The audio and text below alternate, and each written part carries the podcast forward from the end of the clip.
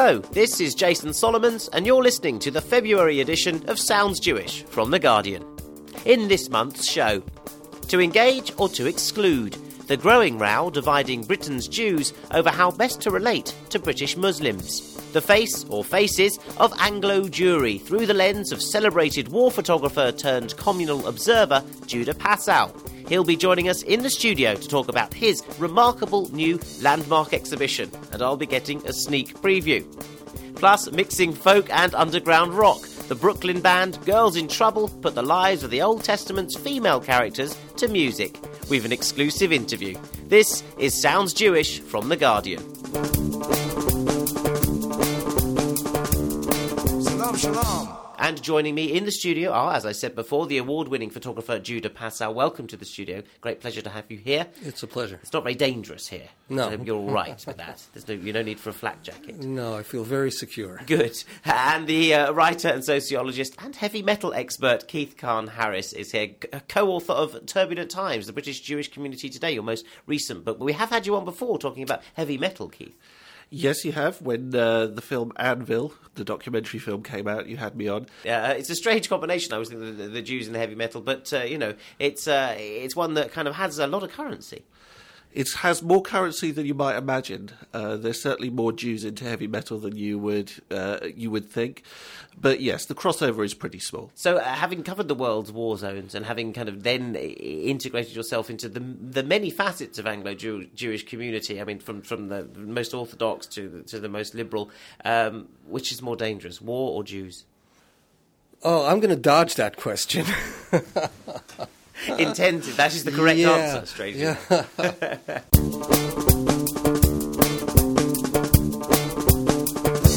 Should senior figures of the Jewish community be engaging with institutions that have hosted speakers of anti-Semitic views? This is the centre of a growing row between the Jewish Chronicle and, among others, Rabbi Jonathan Wittenberg of New North London Synagogue.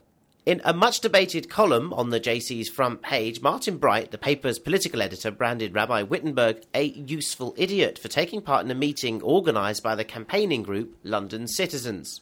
The meeting itself took place in a church, but also present was an official from the controversial East London Mosque. The mosque has hosted speakers that, according to the JC, are on the wilder fringes of the Islamist world, people who have voiced vile anti-Semitic views. Does the presence of Rabbi Wittenberg lend indirect respectability to such people? Should he and all Jewish groups be boycotting the East London Mosque and institutions like it entirely?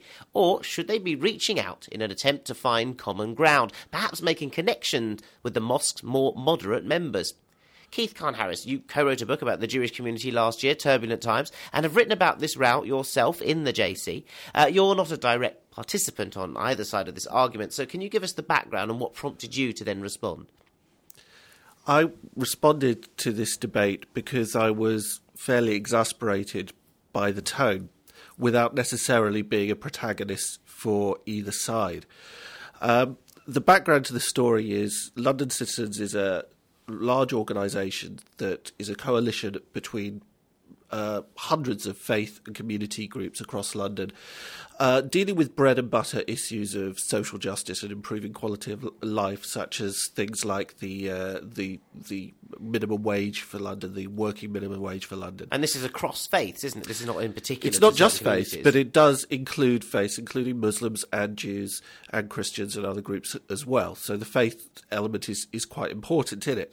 Martin Bright, together with various blogs such as Harry's Place, have been drawing attention to the fact that one of the most involved sections of London Citizens is the East London Mosque. And the East London Mosque is a very large, influential and important mosque in the East End, which appears to have connections with people on the Islamist right and has hosted speakers that have expressed anti-Semitic views. Can you give us examples of such views? I mean, are they repeatable? Well, I mean, Martin Bright quoted in one of his columns words attributed to Sheikh al-Beralik, a Wahhabi Islamic cleric, who talks about making jihad on the Jews and things of that nature. So I don't contest Martin Bright or Harry's Place's intelligence on this. What I contest is the use to which it's been put, because Martin Bright has been saying quite forcefully that because of this Islamist element, it's poisoned the world to some extent, that Jewish organisations should not be involved in London Citizens at all. Now, the use of the word "useful idiot" to describe Rabbi Wittenberg is a strong phrase. Do you know what he meant by that? Is he referring to other things? Well, I mean, one of the reasons why Martin Bright has focused on Jonathan Wittenberg is because he has appeared on platforms with people from the East London Mosque with an unsavoury background. Now, what seems to have happened here is a complete breakdown in communication. Martin Bright seemed to have no compunction about using the most intemperate language regarding Jonathan Wittenberg and regard Jews who are involved. His argument, though, is quite a serious one. His argument is certainly one that needs to be taken seriously, and that is that by engaging with people from the Islamic right and from East London mosques, we are unwittingly perhaps giving them legitimacy, and legitimacy is ultimately what they crave. The question is whether that's true or not. And I want to bypass that question for the moment, but my problem here was the fact that the vituperative nature of the JC's critique completely failed to give any voice or any credence to the reasons why people from New North London and other synagogues and people like Jonathan Wittenberg have become involved in London Citizens, because far from being useful idiots, they've often gone through extensive process of thinking and consultation over precisely these issues. It's just they've come to conclusions that Martin Bright doesn't necessarily like, that there is actually a bigger risk of not engaging in London Citizens, because if Jews pull out of London Citizens, then it's not like London Citizens is going to fall apart. What's going to happen is there just simply won't be a Jewish voice there. Second of all, it's quite clear to me from my own research is that whilst East London Mosque does have clearly some far-right Islamist members, it seems to be quite a broad church. There seem to be other members within it who don't have those views and who have a much more pragmatic attitude and who have worked very well with the Jewish community. But also there's the more general issue about if our attitude to the Muslim community is that we will only talk to people who we agree with, then we're going to be in big trouble. Yes, I mean, who do you think Martin Bright would have us talk to then? Well, I don't want to put words in Martin Bright's mouth, but I can certainly say that blogs like Harry's Place, that I know Martin Bright is quite sympathetic to, argue that we should focus our attention on supporting liberal Muslims. And that's certainly true. They are engaging in a struggle in the Muslim community that is important and that is righteous. The only problem is that they are a minority, and there's no escaping the fact that there are a lot of Muslims in this country, and if we want to have a decent relationship with them, we have to have open channels of communication there. The question is, of course, how you do that. Now, there are lots of different arguments about where you should draw the line. But what I don't agree with is this absolutist stance that the JC and Martin Bright have taken, and Harry's Place, which is that you should have absolutely no contact, not only with Islamists, but any organisation that is even associated with them at one remove. You're listening to Sounds Jewish from The Guardian, sponsored by the Jewish Community Centre for London.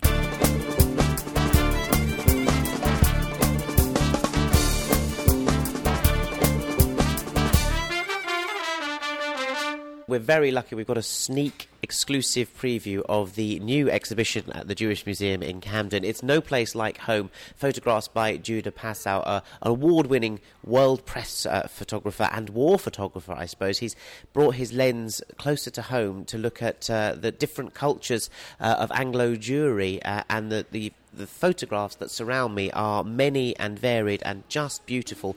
I happen to be joined by Shiri Shalmi, who's the curator of this new exhibition here at the Jewish Museum. Thanks for joining us on Sounds Jewish. I went past a small photo of this. I think that's a Union Jack towel, the Jewish boy. And you can always tell because it's like hairy legs. That's a very Jewish kind of changing room going on there. Is it? Yeah.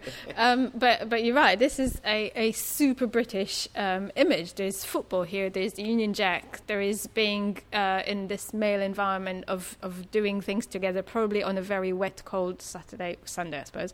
But the guy has got Israel in Hebrew tattooed on his back. It's a beautiful kind of combination of all these elements. It's one of the few images where you don't actually see the face. You don't know who this guy is, but you get as much information as you need from all the other clues. Yeah, there's energy and machismo, and it's juxtaposed by a very, very tender shot of Deborah Rachel Taylor, 37 minutes old, breastfeeding with her mum. That's tenderness opposite sports. Yeah, I mean, in all these images, there is this sense of tenderness, and this is probably my favourite composition of five images. There is such a combination of these very personal moments. I mean, there is somebody having a medical examination. He's clearly not enjoying it. There is this baby who was born as Judah was waiting outside the labour, the room, and they called him in to say she's out. And there he is. And then there is this beautiful charity table, kind of painting, almost quality of a picture. And the last one on that wall is these two slaughterers. Probably not the most pleasant thing to think of. These guys are taking a break from murdering chickens or whatever they do. But again, there's such a beautiful personal moment. One of them is slightly out of focus. He's looking out of the frame. What is there out of this frame? Probably a chicken. The way they rest their hand on the head on their hand, and it's such a beautiful personal moment with such beautiful pictorial qualities. This again, it could have been a painting. Shiri Shalmi talking to me earlier at the Jewish Museum. I've now run back to the studio at Guardian headquarters with the photographer Judah Passow. Judah, you've covered war zones, as we mentioned before. What drew you to this subject, Anglo-Jewry? I know from your voice you're not even Anglo yourself. No, but I am Jewish. You are Jewish, that's enough. You may not be able to tell that from my voice, but I am. Right, I mean, you must have had some conception of Anglo-Jewry and some relationship with it as an outsider yourself in the first place. The relationship was tenuous. I had to teach myself a lot about what the Jewish community was, what it is now. Keith's book was very instrumental in this. Turbulent Times was an important part of the research that I did. Oh, that's handy. We got him in at the same time. Yeah. So you got to know the Anglo-Jewish politics, is it, that you needed to understand? I needed to understand the politics, probably... Equally as important was developing an understanding of the organizational structure of the community, because that, it turns out, was the real secret to the access for the taking of the photographs for the project. Yes, I mean, because your exhibition takes us into schools, it takes us into kosher delis, it takes us into abattoirs, it takes us into fundraising dinners. Funerals, weddings... bar mitzvahs, bat mitzvahs, Jewish policemen, Jewish soldiers. I mean, you're talking about mega bureaucracy. The Ministry of Defense, the police. I mean, it's prisons. Yes. Thank you. The photograph of the prisoner is in Wandsworth Prison. That's right. His back is turned to us. We don't get to see his face. That's right. Many visitors to the exhibition will. No, I won't say be shocked, but they will stop in front of it. They will gasp and kind of go, Jews are prisoners too. And why shouldn't they be? We are a community that is fully integrated into British society. We are no longer an immigrant community knocking on the door, trying to figure out how do we fit in. Mm-hmm. We are part of the weave of the fabric of British society. Now, that carries with it all the positive aspects. It also carries with it all the negative aspects. Did the integration of this current generation of Anglo-Jews, did that surprise you on your travels when you found that? Because my parents' generation, certainly my grandparents' generation, as I mentioned to Shiri, when we were going round your exhibition, they were. I was shocked by the integration, the fabric, the weave that you mentioned there, because I always thought, even when I was being brought up, we shouldn't mix in so much. We shouldn't become quite as part of it, or perhaps we've become part of it now and no one's quite noticed, and suddenly we're there. That is a point that Keith makes in his book, in his description of the difference between the generations. in the British Jewish community. And the answer to your question is no, I was not surprised by that, because I find it perfectly natural that the British Jewish community today has an entirely new demographic. It is a demographic of the 21st century, not a demographic of the 20th century. This is a community with an established sense of pride, pride in belonging, pride in achievement, pride in the knowledge that it has a significant contribution to make to the future development of this country. Is there a particular photo that you find that encapsulates that integration and that confidence, if you like? Yes, I think the one of the Sandhurst cadet. It's a photograph that I took on his final training exercise prior to his deployment to Afghanistan as a platoon commander. Yes, I mean, that's a very strong image of the man with his helmet on. It's about the look in his eyes. He is making the most substantial contribution that you can ask of a citizen to make for his country. That's a very serious kind of image and a strong image in your collection. But there are other, we go from light-hearted to extremely serious imagery. One of the big ones is Kosher Kingdom that I looked up with Shiri. Which, can you just tell us about taking that picture in deepest Golders Green? Yes, this is a photograph taken outside of a kosher superstore called Kosher Kingdom. A large supermarket in Golders Green, and it was in the week running up to Pesach, so the place was just full of Passover shoppers. And right outside, I'm standing on the pavement facing the store, and right outside the store is a very coquettish young North London woman talking to a guy wearing a hoodie. You can't see his face.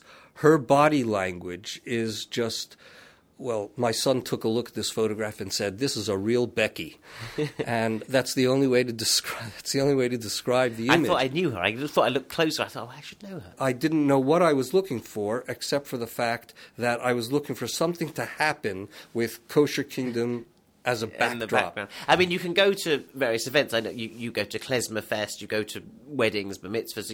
There are events that you know that something's going to happen and it's going to give you a look. But are there ones that came across that you had to really plan, that you had to kind of work very hard to get the image and weren't sure what was going to come from them? Yes, the photograph that I took in the abused women's shelter in North London falls into that category. Can you describe this photo for us? This is a photograph of an abused woman sitting in her room in this women's shelter that's run by Jewish Women's Aid, and she's sitting on the edge of her bed, sobbing into her hands, and she had been describing the situation in her life that led her to flee her abusive husband and seek shelter in this home. And the deeper she got into the story, the more overwrought she got, until finally she just started sobbing. Now, we had been sitting in her room for about an hour and a half. Just conversing, and the more we talked, the more familiar she felt she had become, and the more she felt she could open up to me in terms of her story. I was staggered that you got access to there, and I was in fact staggered that you got access to the Haredi world as well. I mean, not to mention Wandsworth Prison. I mean, you seem to have a talent for getting into places where most of us wouldn't be able to do. So. Well, that's very kind, and that's a very charitable view to take. But the fact of the matter is that when I approached all of these organizations and all of these people with a request for access, when I explained to them what the project was, it was the project that bought the access. People to whom I explained the project to understood immediately that what we're talking about is creating a historic visual document. This is something that is going to have a life of its own in terms of a historical record. This is a national snapshot of a family at a particular period in this country's history. This is an awful, awful difficult question. It's like asking you about favourite children, etc. But I think there are 99 photographs in the exhibition. Do you have a favourite, or one that at least was in taking it, you have a favourite story? Well, you're absolutely right. It is like asking a photographer, like asking a parent, which one of his children is his favorite. But there is a photograph which resonates for me on a very, very personal level. It's a photograph I took inside the Liberal Jewish Synagogue on a Saturday morning during that coffee hour before the service starts. It's a photograph of two men sharing a joke, and the body language is so human. It's such a soft, sensitive moment. Everything comes together. The emotion of the moment, the composition, the light, everything was just perfect. And for me, it's a photograph that just makes me sigh. It gives me a kind of existential sigh every time I look. What's fascinating about Judah's pictures is that they have a multiplicity of voices, and they're all the right voice. There's no one in there you think, that doesn't ring true, nobody talks like that, that wouldn't happen, that cup wouldn't go there. This is truth. They do go there. They do look like this. This does happen. This place does look like this. That's the beauty of photography. And that's the beauty of photojournalism. This really happened. This is what it looks like. And it's called No Place Like Home, and it's at the Jewish Museum until June the 5th.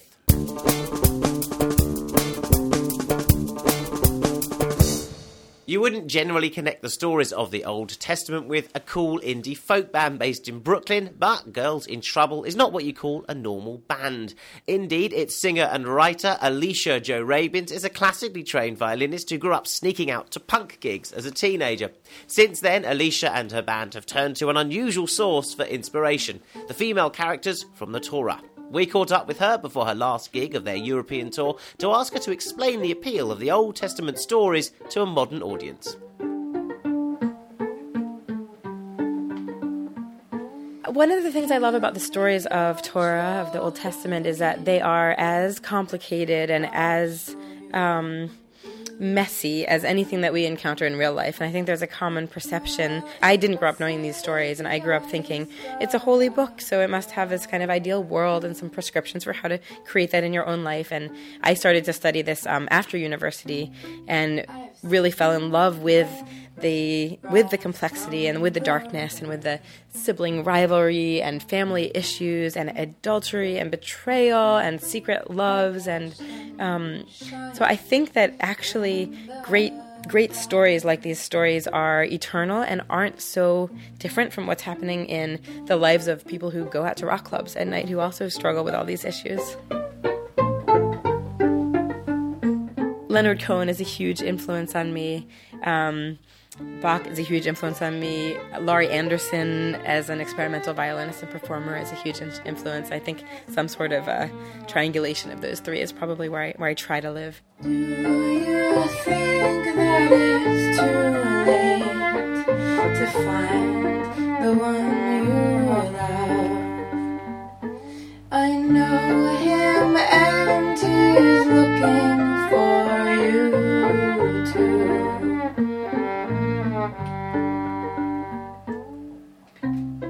The waters parted, but it wasn't like they said. No iron wall came down to hold them. I don't consider it a religious band at all. I consider it a concept project, and one of my main inspirations is actually James Joyce's Ulysses, which is my favorite book. And I encountered it in university, and I was just so shocked and thrilled by the way that he took this ancient text of the Odyssey and updated it into his contemporary Dublin. And so even though I have a deep love of Torah and a love of teaching Torah, and I often do that in conjunction with performances. I actually see this as an artistic project, like many other artistic projects throughout time, which have a relationship to my own spirituality, but also as an art project, it's commenting on an ancient tradition that still feels contemporary. There's a song called DNA on our new album, Half You, Half Me, and it's a song about the love between sisters, really, the story of Rachel and Leah. So Leah is the older sister, but Jacob has fallen in love with the younger sister, Rachel, and is about to marry her. But they have a sense that the father might want to switch the sisters at the wedding and put Leah under the veil instead of Rachel. You would always promise me that one day we'd be free.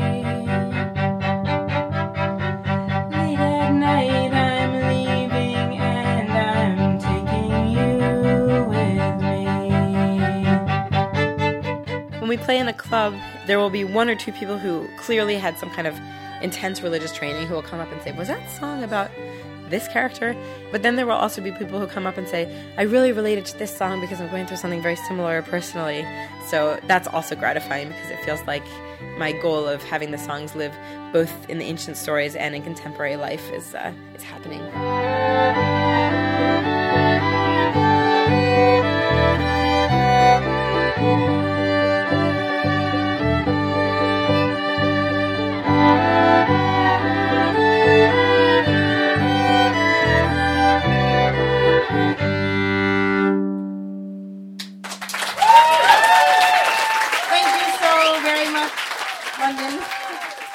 Keith, we mentioned at the top that you're a heavy metal fan. Have you heard of the Girls in Trouble?